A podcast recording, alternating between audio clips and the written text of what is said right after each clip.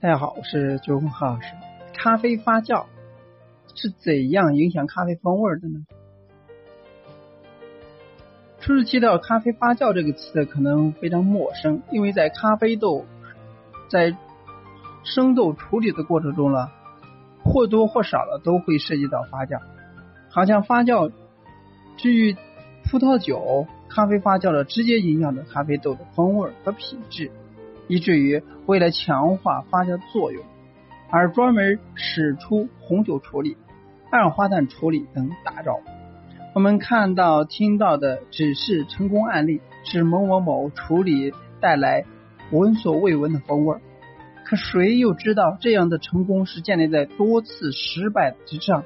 而成功的结果呢，又是否能够普遍推广使用呢？有人讨厌咖啡发酵。就有人喜欢咖啡发酵，一个不争的事实，发酵正成为咖啡处理过程中的新的趋势。到底什么是发酵呢？它是如何来改善咖啡风味的？咖啡生豆的处理过程是否能够完全摒弃发酵？为了回答这些问题，我们请到了 Q 协调员来一个作答。他正在领导一个探索发酵如何影响咖啡品质的实验项目。首先看一下什么是发酵，让我们回顾一下高中生物课的内容。发酵呢是一种化学反应，酵母、细菌和其他微生物使一些物质呢分解成其他更简单的物质。通常呢被分解的物质是糖，在这个过程中呢会有热量释放出来。此外的不同种类的酶成为发酵过程中的催化剂。再简单一些说，发酵是一种自然变化。当你把糖和水放在一起，即使是发酵过程的始点。而咖啡樱桃恰好包含这两点。因而，当咖啡樱桃了采摘以后呢，有时是采摘前，湿湿度而定，发酵过程呢就开始了。问题是，发酵既可以改善咖啡风味，也可以破坏其风味，完全取决于处理者如何对待发酵过程。发酵与咖啡豆有什么关系呢？发酵呢是咖啡生豆处理过程中的关键环节，通过两种方式发生：需氧，当氧气充足的时候了，所伴随的反应。控制这种方式的发酵非常简单，只需要把刚摘下的咖啡樱桃放在罐或者容器里边，让微生物了自行稀释即可。同时呢，对咖啡和温度进行监控，便于后续的控制和分析。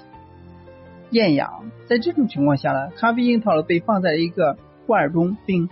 注入水，使其与空气隔绝。这个过程呢，将允许不同种类的微生物工作。这两者是什么区别呢？厌氧的过程更均匀，易于控管控。那么有氧过程呢，更复杂，更难监控。但你不需要急于选择其中的一种，在。欧咖啡，他们分别了进行了氧有氧处理和厌氧处理的实验，有时候呢，甚至从有氧过程开始到厌氧过程结束。发酵有很多方式，随着此类实验增多，我们对于发酵对咖啡品质的影响有了更多的了解。那发酵如何影响咖啡的品质呢？由于发酵的过程呢非常复杂，含有许多超乎想象的潜在结果。最糟糕的是呢，不受控制的发酵了，会导致咖啡发霉，甚至的产生化学味道。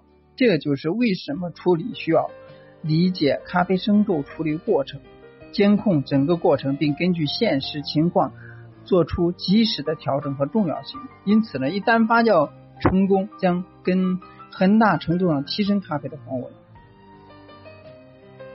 那么实验呢，旨在扩大他们的产品线，可以根据。客户的需求提供风味独特、具有异域风情的咖啡豆。基本上呢，这些咖啡豆呢，包含如下几个特点：第一，甜感、酸度、醇厚度、独特的风味和水果、焦糖、巧克力等风味。那么在咖啡的工艺与科学当中呢，提到水洗发酵，在去除角质的同时，强调酸度和香气，并减轻涩味。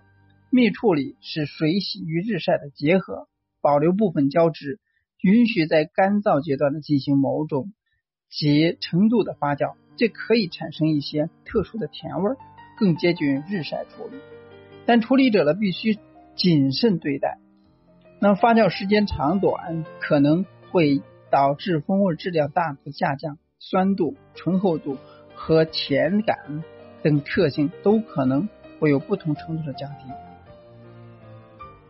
那么发酵对咖啡豆作用的过程是怎么样的呢？处理者呢可以选择多种不同的方式来发酵咖啡。作为一个新的热门话题，还有更多的知识和实验有待尝试，提高咖啡品质。那么我们遵循以下程序：对于日晒处理，那么咖啡樱桃呢送到容器为五千升由砖石垒砌而成的发酵罐里边，这时候进行的是有氧发酵。对于蜜处理，在没有水的情况下，除去果皮，尽可能的保留角质，然后呢，将这些带角质的咖啡豆了放到罐子里边，使环境温度放置一段时间。一旦咖啡樱桃进行罐子中，接下来将发生什么呢？比如说，对各种自各自发酵条件不同，有氧、厌氧或者混合，发酵时间呢从十六小时到二十五个小时不等。当糖度达到 Mabx pH 值大约四点五的时候，这个过程就算结束了。当然了，不同方法呢会产生不同的结果。与日晒处理相比呢，总的来说，蜜处理得到的咖啡豆更好，杯测得分提升三分左右。但需要强调的是，这里提升不仅仅是咖啡豆等级，这些咖啡复杂性也增加了。用感官描述，就是说。咖啡的风味变得更为丰富和复杂，一致性或者是发酵，朋友或敌人。那么，好咖啡的绝对不是偶尔为之高品质行为，而是一贯的高品质。这对咖啡生豆买手、烘豆师乃至种植者来说都是一种保障。能够带来高品质的发酵实验，不可能总的。总得到如你所期望的结果，但是呢，还是有一些方法可以提高复杂性的。所以，处理者应该了解发酵过程，以便做出更恰当的决定。他们应该接受一些有关品质分析的培训，比如说杯测，这样就可以评估这些发酵过程所带来的影响。比如说，如果需要及时做出调整，他们应该清楚发酵过程每一个阶段，并做出监控。这将有助于确保高品质和一致性。首先呢，确保设备是清洁的；其次呢，在发酵过程中呢，发酵后做好相关的数据记录，以便跟踪、控制和重复这些过程。特别需要关注这些数值：糖度、pH 值、发酵时间、温度等。最后呢，进行杯测检检验。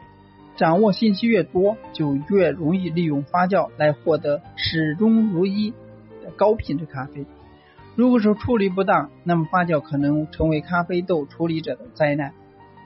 但如若善加利用，那么发酵能够带来深受消费者们所喜欢的美味、与众不同的咖啡。毕竟呢，发酵过程无可避免，需要做的只是一个选择：限制，亦或是强化。